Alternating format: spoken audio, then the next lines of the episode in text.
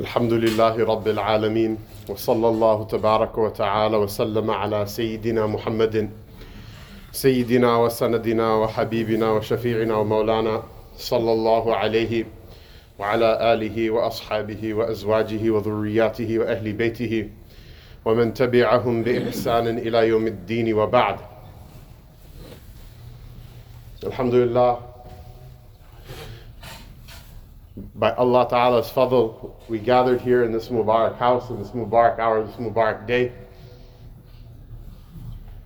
in the company of the Salihin, in the company of the ulama and mashayikh, from amongst whom are people who know and teach the sacred law and keep its boundaries in word and in deed. Alhamdulillah we came to this Mubarak reminder. The Rasul sallallahu alayhi wasallam said, من أحب لله وأبغض لله وأعطى لله ومنع لله فقد استكمل الإيمان أو كما قال عليه الصلاة والسلام The one who loves for the sake of Allah and the one who hates for the sake of Allah and the one who gives for the sake of Allah and the one who withholds for the sake of Allah, that person has perfected their faith. Brothers and sisters, there are a lot of things about our deen that we talk about that have to do with ritual performance, and they're important things. A person must learn how to make their wudu correctly. A person must know how to keep their tahara correctly. They must know the division of things that are clean and unclean, which things are pure and which things are filthy. Of course, the Rasul sallallahu alaihi wasallam said in a hadith, it's the first hadith of the Jami of Imam Tirmidhi, rahimahullah tabarak wa ta'ala, إن الله لا يقبل صلاة بلا طهور ولا صدقة من غلول وكما قال عليه الصلاة والسلام Allah Ta'ala does not accept a prayer that is performed without ritual without ritual purity and he does not accept charity that's given from illicit wealth and then after the tahara, the salat itself is the greatest wird that anybody drew close to Allah Ta'ala with. It's the greatest of good deeds. It's the greatest of acts of devotion. It's the greatest way to receive light and nur inside of your heart. It is the greatest vehicle by which the salik, the traveler on the path to Allah Subhanahu wa Ta'ala, reaches their goal. But, brothers and sisters, there are a lot of things about the deen that are not connected to ritual performance, or at least don't seem like they're connected to ritual performances at first glance. Part of this is an aqidah issue because we live amongst a people, their aqidah is that there's a separation between church and state. There is a separation between what's secular and what's religious. If you want to put it charitably, they think that, or they say that, they claim that what is spiritual is your own business. You deal with it on your own. Don't bring it into the public sphere. We agree on what's material. Let's keep our discussion on the material level. I say being charitable. Why? Because the subtext is what? What's material is real and what's spiritual is fake. It's your pie in the sky in July. It's your hocus pocus, alamagocus. Keep it inside your homes. And in your private houses of worship, discuss it. This has led to fasad. It's led to mischief that has poisoned the earth and poisoned the water and poisoned the air. It has led to the exploitation of the weak by the strong, of the poor and the destitute, by those who are obscenely wealthy, to the point that we have people in this country that are worshipped because of how much wealth that they have. You will see young men and young boys tweet about Elon Musk as if he is some sort of wali or nabi or even a good person. Even though, what is he? He's a money hungry person of sub average intelligence. If you listen to his interviews, the man literally is like a reptile who knows how to speak English. Absolutely no care or sense of any sort of virtue whatsoever. No care, no sense for the poor. No care, no sense for deen. No care, no sense for Allah or His Rasul sallallahu alaihi wasallam. No care, no sense for any sort of common human virtues that we have. And people worship the man only because of how much money he has. And he is the timthal, the walking, the walking embodiment of الذي جمع مالا وعدده يحسب أن ماله أخلده The person who gathers money and is constantly counting it, he believes that his money will make him live forever. That if we can dig a hyperloop into the ground, somehow it will cause all of mankind's problems to disappear. Brothers and sisters, this idea of somehow material wealth and material success causing history to come to an end and mankind living in some sort of harmonious state. This is the same nonsense that shaitan has been pushing on people and telling them to turn away from the Rabb wa ta'ala from day one. We all know happiness can be there in poverty, and we all know wretchedness can be there in wealth. We all know that. We know that happiness may be connected or related to a person's material needs being fulfilled, but it is essentially not in material things. Where is it? It's a state that we carry inside of our hearts. Brothers and sisters, the hadith that I read in the beginning of this talk, that the person who loves for the sake of Allah and hates for the sake of Allah, and the person who gives for the sake of Allah and withholds for the sake of Allah, that person has completed their iman. This is a really important hadith. The Rasul sallallahu alayhi wasallam, well known is that when he first came to Medina Munawwara, the first thing that he established was the masjid, the house of Allah subhanahu wa ta'ala. Less well known is that the second thing that he established was what? The marketplace. He asked the Ansar anhum, where do you guys buy and sell? They say the Jews have a market, they set the price, we buy and sell in their market. He didn't say anything bad about them. Good for them. They have their market. That's their right. Let them buy and sell in their market. Why don't we have our own market? Why don't we have our own marketplace? Why don't we buy and sell based on our, our own values? What happens is that this discussion, when we port it into khutbahs, usually it ends up becoming unnecessarily negative. Don't transact with China. Why? Because they have 3 million of our brothers and sisters in internment camps.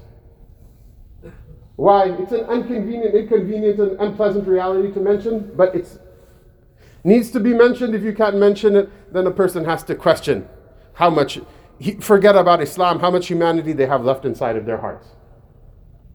That men are taken, women are taken, they are assaulted in every, every single way, every which way, including sexual assault.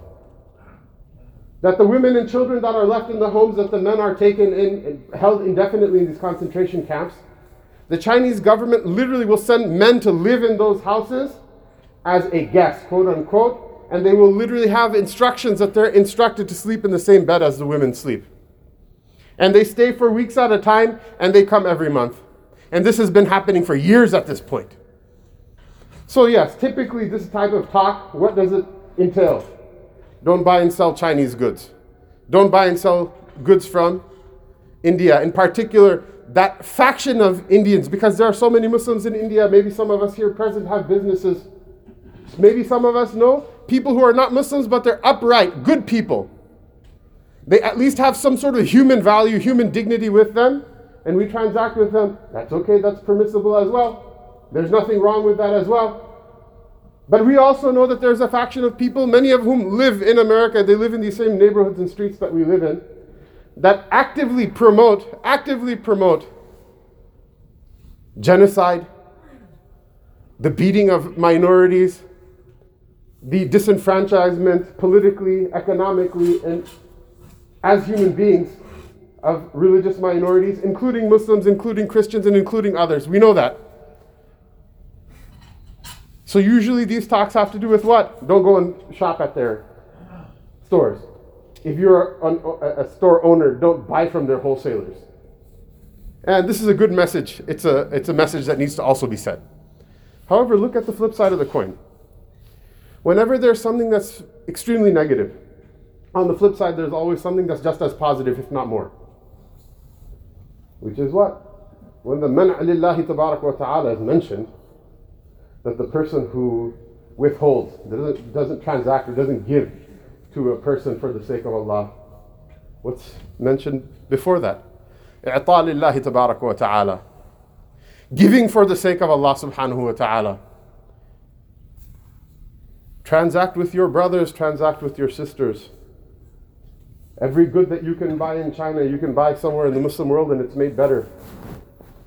Every good that you can buy from an idolater who has a stated and openly stated mission to destroy Islam and to abuse our women and our children and our weak and to disinherit them from their lands of their forefathers. You can also find a Muslim that's selling the same thing, if not better, in the country, outside of the country, from Turkey, from Bangladesh, from Pakistan, from any place you can think of. You can find another marketplace to transact in. Anything you buy from Walmart. Someone said, Well, what did Walmart do? Imagine ala sabil al as a hypothetical, they did nothing. Okay, go ahead and transact there. Why wouldn't you want to buy something instead of buying it from Walmart, from your brother, from your sister? I'll tell you why, because we're petty people and we lose the plot. What ends up happening, because we know each other as a community, we know that somebody said something at somebody's wedding 20 years ago about somebody else who's the friend of somebody, because of which inside our hearts we're completely constricted. Because inside of our hearts, it burns like acid. It burns us, it kills us inside. I swear to God, I'll never transact with that person again. I'll never do this with that person again. I'll never do that with that person again. This is a very normal thing. This happens with human beings. There are maybe some of you who feel that way about me. There's maybe some of you who I feel that way about as well. What's the good thing about coming to Jum'ah is that we see each other and it's not about the khutbah, it's not about the bayan, it's not about any of it. It's about Allah Ta'ala, you worship Him, and somewhere in between, you know, the beginning of the khutbah and Assalamu alaikum wa rahmatullah, the barakah comes down on the jama'ah, the tawajjuhat of Allah Ta'ala's mercy, they come down on the jama'ah and people are forgiven and they forgive one another. And that's what makes Jum'ah Mubarak. And we are supposed to forgive one another the Rasul sallallahu alaihi wasallam, look at this, because he, he, he not only gave us the instructions, he was also the practitioner of these teachings. What did he say sallallahu alaihi wasallam? In the chapter of the Muwatta about dua, Malik rahimullah ta'ala narrates from the Prophet wasallam that he said that every prophet was given a dua that would have been accepted. A dua that would have been accepted. Imagine children, they fantasize about these types of things. What if you rub the magic lamp and the genie came and give you like three wishes or whatever wish you want? I would wish for more wishes, or God knows what people would wish for, right? That the Rasul wasn't given by a jinn, some sort of fake thing that children joke about or talk about. Aqidah problems notwithstanding, right? No, this is who? This is the Rasul sallallahu wasallam and this is who? Allah Ta'ala who created the heavens and the earth from nothing. A person will not be com- compelled to use such a wish for anything. The Rasul definitely will not be compelled to use such a wish for anything. If a person is in a position like this, you will discover who that person is. All the politeness, all of the fakery that many people usually have, or people usually keep, that will all disappear at that moment, right? You'll discover what does that person truly have inside of their heart? What do they want? What do they love? What did he say, sallallahu alaihi wasallam? He said every, every Nabi was given a, a, dua that was accepted. And he said, I, I, I saved my dua. I'm keeping it. I'm keeping it for, the, for my ummah on the day of judgment. I'm keeping my dua for my ummah on the day of judgment. In the same bab, Malik narrates a hadith that Sayyidina Abdullah bin Umar ta'ala anhu passed by the quarter of a particular tribe. Much later on, after Rasul sallallahu alaihi wasallam left this world. And he was asked by a person of that tribe, Do you know where in our quarter the Messenger of Allah wasallam prayed? And he says, Yes. And he pointed in a particular direction. And he said, Do you know what those things are that he asked for? He said, Yes. He asked Allah subhanahu wa ta'ala that this ummah not be all destroyed at once, and that this ummah not ever perish, that somehow or another it just dies off on its own. And those two prayers were answered for him. And he asked the third thing, which is what? That this ummah not spill one another's blood, and that dua was not answered. A couple of things to notice. One is, again, the du'as are for the ummah.